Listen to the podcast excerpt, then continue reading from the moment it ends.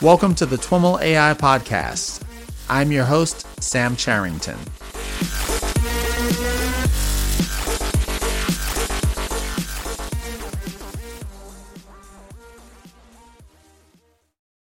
All right, everyone. I am here with John Wong. John is a medical student and researcher at UCSF and an AI researcher with the Bill and Melinda Gates Foundation. John, welcome to the TWIML AI podcast. Hey, Sam. Thanks for having me. Really excited to chat today. Yeah, super excited as well. You know, would love to hear a little bit about your background and journey. We're going to be spending some time talking about AI in healthcare and I'm I'm curious what attracted you to work in that field. Yeah, yeah. I've always been really interested in medicine. I think that's kind of where a lot of the healthcare interest started from. So, you know, personal experiences, and family and friends and community have really pulled me into healthcare. And while I was an undergraduate at Stanford, really cared about community building and social change and started organizations like Stanford's undergraduate hospice group, where we uh, get people out and volunteering with elderly populations, and also um, starting a high school science tournament, just focused on educating people about science and like getting people inspired about it.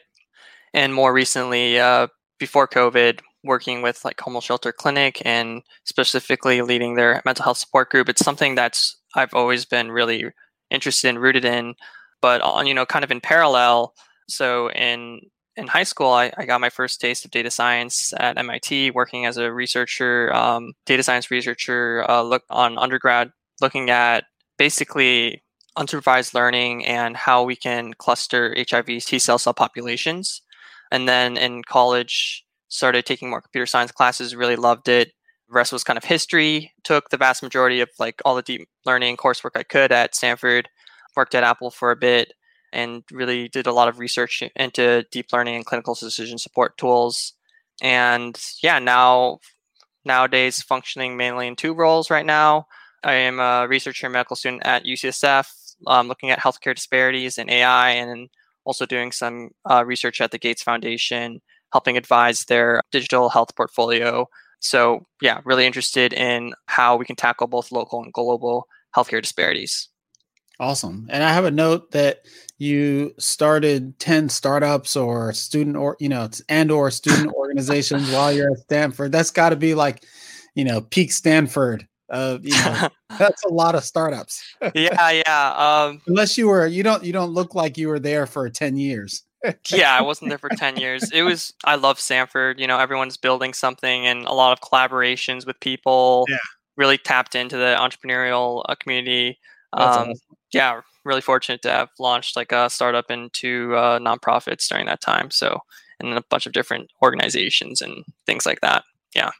And so while you were there at Stanford, one of the things you dug into was the electronic health records and kind of the, the state of that technology. And, you know, when we think about the the promise of ML and AI in healthcare, you know, as in other applications of ML and AI, everything kind of depends on, you know, data. And, you know, on the one hand, you know, we, due to kind of government regulation, you know, we've adopted these EHR systems, but that data is kind of notoriously messy. Um, mm-hmm. You know, mm-hmm. tell us a little bit about your, you know, what you've seen, you know, looking about looking into the EHR systems and kind of what the, you know, what your project there was focused on.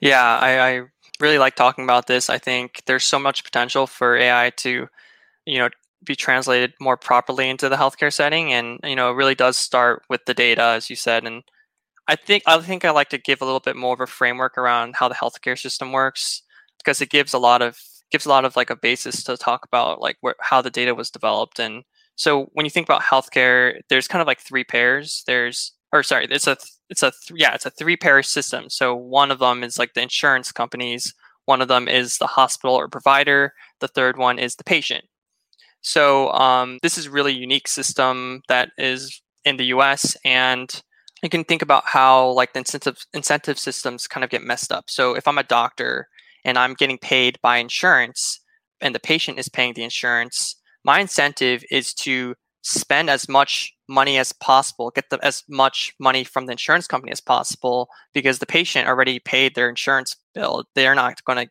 get charged more if I order like 10 more procedures onto the patient. So you can mm-hmm. see how this can cause such a large problem in the healthcare industry. We've seen incredibly large costs coming in every year, growing more than any other country in the world. And yeah, so then this kind of sets the framework. So, you know, for a long time, no one wanted to implement an electronic health record because like who's going to pay for it, right? So yeah you know congress like releases a bill the HITECH act and we finally get electronic health records in place but by incentivizing you know hospitals to incorporate them. And but how do hospitals make money? They make money by billing to insurance companies. So we have basically electronic health records where we store all patient data optimized for billing nothing else which is ridiculous right? So so you'll see uh now finally after like five years we're finally getting data out on it and it's like you know 50% of physicians are burnt out these days and 70% um, are attributed in part to computer usage. We're seeing like uh, half the time physicians who are paid like you know 200000 to a million dollars depending on what specialty you are half their time is spent in front of a computer screen not doing their job putting information into a computer. So you can imagine like this is kind of the landscape people are working in now and I think this is like a really, really interesting area for new technology and especially AI to kind of offload some of the work that clinicians have to do entering information into the electronic health record and kind of set the stage for my project, which was clinical decision support tools, specifically like so right nowadays when you go into the hospital and, and you're a physician, you're, you're going to go into the electronic health record and you have a patient with pneumonia and you're going to pull up something called a pneumonia order set. And it's going to have like five different items that drugs or um, different labs you might need to order and it's all in there. And you kind of just drag and drop into your like shopping cart and then you press enter and then you there you go you, you've ordered your things so my project working with dr jonathan chen at stanford was to basically apply deep learning to uh, develop a system in which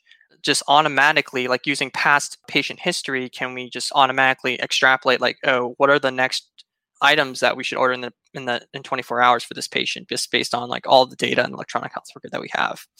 So really cool project looking at like over 55 million rows of patients 100,000 uh, 55 million rows of data 100,000 of patients uh, really um, great time. Yeah. Where did that data come from is that out of the Stanford hospital system or? Yeah, so it's out of the Stanford hospital system.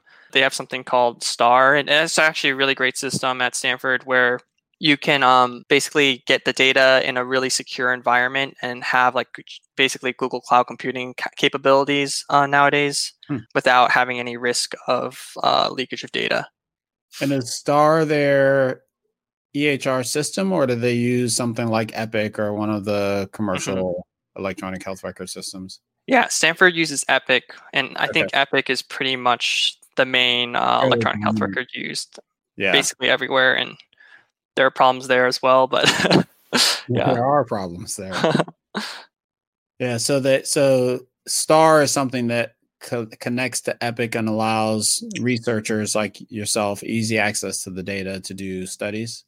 Yeah, so basically the way it works is so I'm not 100% familiar with all the ways that they work, but I think they basically extract some of the data from the hospital. And then after that, they kind of like have restricted access based on like, you have to basically submit proposals to like something called the Institutional Review Board or mm-hmm. um, getting approval from Stanford itself to get access to the data. So it's not like anyone can just use it. Sure. Yeah. Um, actually, at UCSF, though, where I'm doing research now, basically you can query the patient database like instantaneously and they update it every month with new patients information but obviously publicly without going through publicly you, will still need oh. the layers of restriction okay. but it's not as much of like a extract then like you know let me get this ah, like lump it. sum of data and then let me work on it and now you can actually be like oh i want to experiment on next month's data using this past month's data like kind of like a time uh, time time series split or whatever if you want. So okay. it's really interesting. Huh. Interesting. And so you were able to tap into this data source from the Stanford hospitals using STAR. It was output of EHR records. and you were trying to do what with deep learning specifically? Yeah. So basically, uh, when they come into the hospital, they're they're going to have like a time point in which a clinician interacts with them, and when they interact with the clinician, they're going to have to order like, oh, this patient needs antibiotics for the pneumonia, for example, or we need to order a strep test, or you know, a bunch of different things that like complete blood count, like a bunch of different things that uh, are needed to get ordered and like clinicians have to manually like search all these different items and then put them into their cart. And basically what we are trying to do is automate that process. So we look at like you know at this time point when a clinician interacted with a patient can we look at all the past information in electronic health records? So like you know patient's dem- demographics a patient's primary diagnosis any past medications they've had any past visits they've had information like that to um, predict, you know, in the next 24 hours, what type of items do we need to order for this patient to uh, facilitate, like, uh, first of all, to like help a clinician if they miss anything, and second of all, to kind of just speed the process up in which clinicians are interacting with the computer. And so, was the idea that you were ordering stuff in advance of the actual appointment, or was it more trying to create almost like a recommendation system so that you know the clinic clinicians there in front of the computer with the patient and it's asking hey you might want you know the pneumonia pack you might want this yeah it's more of the uh, recommender system kind of like amazon like yeah. you can't purchase someone's well actually they have those buttons now and stuff but there's a huge issue of accountability in healthcare like who's going to be liable if you order the wrong item for a patient automatically using an right. algorithm yeah it's a whole thing but that's basically how it works yeah okay talk a little bit about the kind of execution of the project itself you have all this data did you have to do a lot of kind of cleansing and manipulation of the data before you started to train the model yeah so honestly, uh, this was like kind of one of my first like big deep learning projects. Ran into a bunch of issues. Uh, one of the biggest issues we actually ran into was just you know this data set was so large. We are like, oh, we have 55 million rows of data. How are we going to deal with this? Like every time we put it up, we tried to use the data. It would like basically like the memory would explode on the it would just be too high and then we have to like restart so we were like a bunch of like undergraduates at stanford trying to figure out how are we going to do this and yeah, it was a really interesting project. Really fortunate that they kind of the lab I work at really specializes in clinical decisions and and how we can um, automate that process. So they have like a pipeline that basically extracts the electronic health record data and then puts in a format where it's kind of like a structured data matrix mm-hmm. with you know this patient's at, at, this time each row is like a clinical patient clinical item so like every time a clinical item is ordered there's like a row in the data frame and then it, it says like oh this is all the information the past like a past 30 30 days past month past year like little like basically boolean values for every single uh, feature which could be you know th- this lab test uh, was whether or not this lab test was ordered whether or not this treatment team was ordered so very much like a structured data set, um, which made it a lot easier to deal with. You had a off the shelf pipeline that kind of featureized the EHR data and like did one hot encoding for the various mm-hmm. uh, features that you might want to take a look at. That that must have saved a ton of yes, work. exactly. that being said, it did take a long time to get it to work for our task, but yeah. thank, thankful that that existed beforehand. Yeah. Um, made what things a lot biggest, easier what was the biggest challenge in getting it to work for your task? So I think the biggest challenge was mostly just figuring out what features we wanted to use because you know there's basically over like a hundred thousand features. That's way way more than hundred thousand features, but like seven hundred thousand features even. And we had to uh, figure out how we wanted to narrow that down. So one of the ways we did that was using kind of something called the 80-20 power law, which is where like you know you look at if you look at like the clinical items, like there's certain amount of some of them are used like so much more frequently than others, but and then there's like a 80 fast so like 80% for example are used like pretty much all the time, but then there's like um sorry 20% of them are used like pretty much all the time and 80% of them are pretty much used never so we can just eliminate all those clinical items yeah. And did you arrive at that as a result of experimentation as opposed to you know we, we often think of these deep learning algorithms as mm-hmm. you know both very data hungry and also you know very good at finding patterns in kind of this highly dimensional data. So often you know people will you know compared to traditional machine learning where you're doing a lot of like feature engineering and feature selection you know often people think hey let's just throw it all at the deep learning model and let it figure it out. Did you did you find that that just wasn't working? Yeah yeah so to answer your question i think like feed forward model was kind of like the one we threw it out at initially and mm-hmm. You know it, it worked pretty well but the training speed was so slow and we just didn't have the funding to um, use such like really expensive computing resources so um, basically we decided to uh, try and perform the 80-20 power law and a bunch of a couple of other small like pesky economic considerations. yes, drove some of this. Uh, the problems of academia usually is that you, you don't get money because no one's who's going to pay for it, like the government is or NIH or yeah. Mm-hmm.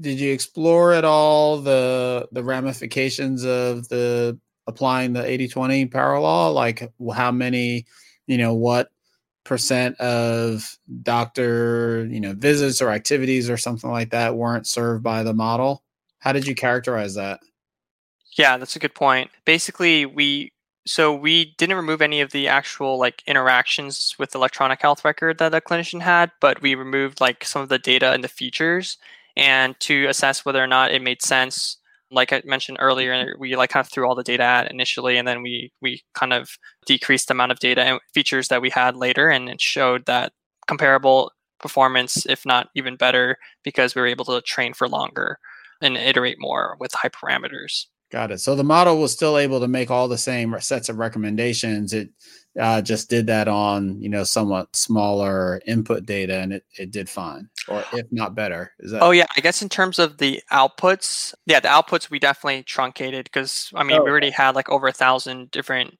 clinical decisions that we were recommending. But the thing is, like the ones that we don't recommend are just so rare that's like there's no point that you would ever recommend it because it's just so rare. It's like maybe like 0.1% of visits. So like why would you recommend? Like there's no point in like putting that in the model yeah. Yeah yeah. And, and so in thinking about kind of this broader this clinical decision support application you know just your experience was was kind of deep learning a, a good fit for it or did you mm-hmm. go on to try other approaches or you know what was the kind of summary summary of the project? Is this something uh, that you know ever kind of made it into a production environment or was it more a learning opportunity? So this is a common issue i think where we in academia you come up with a bunch of ideas you work on them and then they don't get put in translation. And i think yeah. right now actually my pi is working on implementing it into the hospital but not necessarily a deep learning algorithm maybe because we we have a bunch of different models that we use and there's a huge push in healthcare for explainability explainable ai because yeah. of liability issues and things like that and yeah I, I think another big issue actually that i'd love to talk more about is just like how using retrospective data electronic health record really can perpetuate a lot of disparities in in healthcare just because like our data sets already have a lot of those issues just ingrained into them and there there have been a lot of issues around that too. Yeah tell tell us more about that. Yeah, yeah i'd love to. One thing is just uh, that i've been working on at ucsf which has i've been really interested in is like you know how how does ai affect healthcare disparities? How can we be better about working on technology that's not leaving behind a group that's historically been marginalized and you know, uh, one of the one of the things I do is like look into the literature, trying to do like a systematic scoping review. And you know, if you just search on PubMed artificial intelligence, you get hundred thousand results, right? And then if you search artificial intelligence and athlete, you get one thousand five hundred. And then if you search artificial intelligence and vulnerable populations or homeless populations or refugees, you get less than 60 articles. Mm. That's 0.0006 percent of you know all of the articles that are on artificial intelligence and you know i think it's just a small field. And if you just look at the amount of AI talent that is in the nonprofit or healthcare setting, I was just looking at like a statistic the other day on LinkedIn. It was like, you know, 4% of AI talent is in the nonprofit or healthcare setting. There's like very few people thinking about this issue of AI and healthcare in general. And then if you look even dial even deeper, like AI in healthcare for vulnerable populations, there's even less people with uh, kind of skin in the game, right? Like who who's really actually going to get care about these populations and actually make sure that AI is being implemented correctly. And you know, a really great example. So just a couple, one or two years ago, there was this algorithm implemented on 200 million Black Americans by Optum. And basically, the goal was to reduce healthcare costs, right? And so they did this by applying a risk score based on a bunch of different factors, but mainly like cost being the number one fast factor. And after that, you give them a risk score. After you give them a risk score, you allocate resources appropriately in terms of like how much this person's higher risk. Let's give them more resources in, in healthcare in the in the hospital. And just to be clear, when you said higher risk, you mean financial risk on the part of the hospital, like a credit score kind of assessment, or some uh, medical risk? Yeah, I believe it was more like financially. So, like, if they have higher future projected costs, then we want to like allocate resources now to prevent the cost to get that high later. So, basically, something that happened was that so they were labeling white Americans and black Americans with uh, say say a white American and black American got the same score. Turned out that black Americans with the same score had a lot more comorbidities or healthcare issues that needed attention, but they weren't being rated at a higher risk score. And the reason why was because basically like if you look at the costs of healthcare between two uh, a white person and a black person, even if they cost the same, the issue is that black Americans they would actually require a lot more cost. But right now, in the existing healthcare system, we're not giving them enough.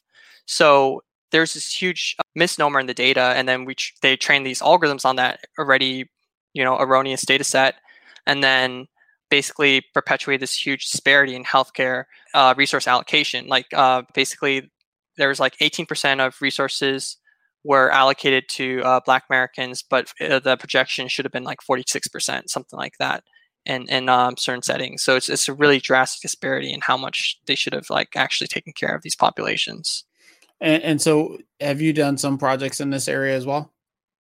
Yeah. So uh, right now, uh, working with Dr. Urmimala Sarkar on uh, basically two projects. One looking at some of the history behind, you know, AI and healthcare disparities and like what things we need to think about in academia and in industry to uh, make sure that we are you know properly translating these technologies into the clinic in ways that are helping everyone not just a select population. And then also working on like a systematic scoping review which is kind of like looking at all the literature in primary care and ai and trying to see what what are the gaps and like what are the things that researchers should be doing more often to uh, really be proponents or helping progress the field more towards like more equitable uh, use of AI.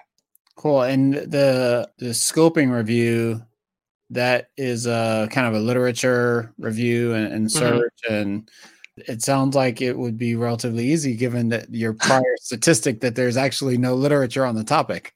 Yeah. So our strategy has been yeah, first of all, it's really disappointing that there's like no literature. We're just like, oh my gosh, like we can't do this is like useless. Like we're gonna read like a maybe less than 100 articles and then summarize it. No one, no one's going to care. Um, so basically, the goal here is we're going to look at all the articles on AI in primary care, okay. and then from there, kind of like how many articles actually even talk about perpetuating disparities? How many articles even do some kind of like a uh, subgroup analysis like are they even looking at how their algorithm performs across different types of patients or are they just saying oh here's like one score and then like you know you can imagine a scenario which actually has been studied and shown for like x-ray classifiers where like you know we perform extremely well on the white patients but then on black patients or marginalized other marginalized uh, communities are just going to have like way lower like scores on performance. And um you know part of the issue is like a data issue. Like you know we have a lot less data but also the data is like fraught with a lot of historical and uh, institutional biases just inherent in, in the data sources that people need to be more aware of. I think. What are some examples of those?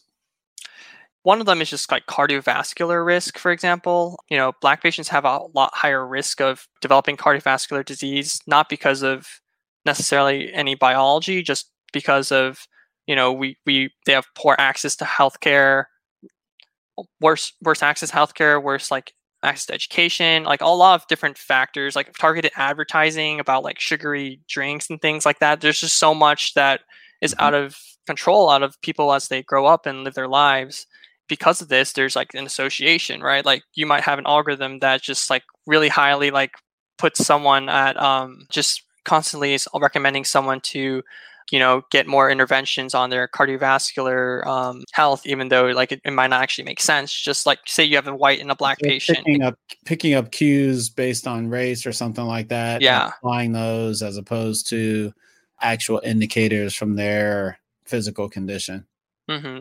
and there's also this this issue of like missing data. Like some people just aren't really good at, you know, for good reason. Like they have other things to be worrying about, like putting food on the table or something like that, and they're not as well able to like get to the clinic and like see the doctor and you have this huge like missing data bias almost so it's like really difficult i think the problem is really difficult and and mm. people are still thinking about it but so the so the approach with your investigation there is to you know, as opposed to reviewing existing literature, kind of benchmark, re- reviewing existing literature on disparities, benchmark the broader literature on the degree to which they're recognizing and taking stock of disparities in their own work.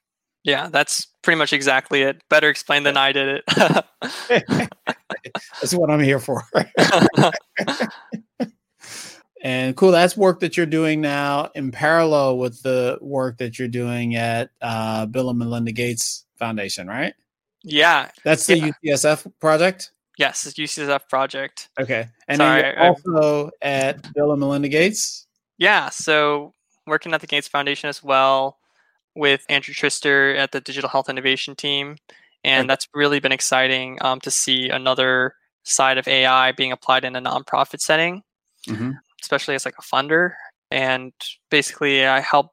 I teach a course on AI and, and, for the foundation, just helping people understand more like what AI is, like what are the things we should be thinking about when translating into lower middle income country settings, and also kind of help advise their portfolio in terms of like companies coming in and out and uh, vetting yeah. them. Oh, that's awesome. That's awesome. And so the can you maybe talk a little bit about the broader type of work that the foundation is doing around health and in the countries that it's working in? Yeah, happy to talk more about that. I think right now we have a lot of investments just like focused on building digital health infrastructure. So a lot of the issues I think in we'll see this in healthcare in the in the US and and even more so in lower middle income country settings is that there's just no data to hmm. work with in the first place. It's a lot of a lot of work needs to be done to build infrastructure to collect the data in like a way that's you know respectful of people's privacy and also labels that we can actually rely on. And that's kind of been the primary focus. But also we have been translating some tools from the US or Europe and trying to implement them in the lower middle income country setting. And there are a bunch of issues people are running into now uh, along that lines. So we're not talking about translating language translating. You're talking about kind of broader like there's a tool that works in the US to do something and you get please yeah. give examples. Yeah. But, you know, what's the analogous tool in the Congo, for example? Mm-hmm. Yeah, let me give an example. So, I mean, this isn't a project that we're working on right now, but some people might have heard of like the Google diabetic retinopathy paper that came out where you know we're able to uh, you know with 90% accuracy or some, somewhere around there detect whether uh, someone has diabetic retinopathy just with a image of the um, eye right? And that's pretty impressive i think. And you know the goal here they had a project like the first implementation of this was going to be in thailand and their goal was to uh, basically uh, implement it there and like speed up the processes basically like you know you're cutting out the need for as many physicians like you know there's a lot of like incentive to do this and like it's really exciting that they were able to uh, translate that project into a pilot study there and you know, basically there's this huge problem that they ran into, right? There was distrust in the technology, there was delays in internet upload speed, and uh, their their images were often not high quality enough to actually like spit out like a result. So actually, what resulted, uh, what happened was that there's like poor lighting there. They kept they kept rescheduling appointments because like they would the the images they took got rejected, and and which turned out to be like around 20% like i think like 20% of the images were being rejected from the algorithm because it wasn't like high quality enough. And mm-hmm. ultimately like all these delays made it made the system actually even worse. So you can imagine just how many like layers of barriers there there there becomes when trying to translate different technologies in these settings um, with poor internet maybe poor electricity. And for us we focus a lot on like online offline technologies like technology that like can be online and offline and also algorithms that you can have on your phone that like because one of the very common strategies that we're uh, employing is just like in in like a sub-Saharan Africa, for example, the most common way to get access to healthcare in like rural communities is through something called like community health worker. So these are people who kind of like report back to the public health agencies about people's health and um, I'm also administer vaccines or uh, offer certain medications. And these people, if you offer them a smartphone, there are opportunities for them to be screening people more or offering being able to detect really like for example one thing is like handheld ultrasounds that people are trying to get around like if you give a handheld ultrasound to a community health worker and then you can scan it and then you know maybe they don't really understand like fetal biology which honestly is extremely complicated. But if the uh, algorithm outputs something that's like, oh, like you should uh, get this patient referred to an OB-GYN specialist because of XYZ, like that's like an incredibly uh, valuable opportunity, I think, to make a change in, in someone's mm-hmm. life. Uh, what, what's interesting to me about all of that is how you know, I often think about how much of kind of effective AI is about kind of the you know almost the user experience of the the AI, how someone actually uses it, and I think this project that you're working on, or the work that you're doing at the the Gates Foundation, or that they're doing in this domain, is kind of highlighting that you know effective user interface for you know an AI system is not one size fits all universal. It lives in a world of constraints, and the constraints you know, are different in different parts of the world. And I, I think we take the the cloud for for granted for like AI inference systems a lot. There's also a lot of talk about the edge, but that distinction, you know, becomes make or break for a lot of applications depending on where you are. Yeah, and I think nowadays another thing we've been noticing is just that like you know if you look at technology funding to local founders in east africa only 5% is actually going to local founders. 95% of technology funding is going to like people who are coming from outside of the country. And we really are we really care at the Gates Foundation about building communities and building up local talent and one really uh really great structure I've seen like Carnegie Mellon U- University has a program called Carnegie Mellon University Africa where they actually have professors living in Africa sending professors over there to live there for a couple years and teaching uh, students about you know AI technology, you know, and I think that's I think things efforts like that I think are really going to change are, are what we really need to build better infrastructures that are actually going to be like technologies that are actually going to help these people because it's not going to be you have to engage with the community if you're ever going to serve a community i think it, and yeah. that's just like a something everyone learns through trial and error but i think that's just you know with the whole movement of human centered design, things like that, we keep seeing like, you know, engaging with the community is just so important. Awesome. Well, John, it was great to chat with you and learn a little bit about what you're up to at uh, UCSF and the, the Gates Foundation and all your many endeavors at Stanford. Thanks, Sam. I really enjoyed the talk. Same here. All right, everyone, that's our show for today. To learn more about today's guest or the topics mentioned in this interview, visit twimlai.com. Of course, if you like what you hear on the podcast, please subscribe, rate, and review the show on your favorite podcatcher. Thanks so much for listening, and catch you next time.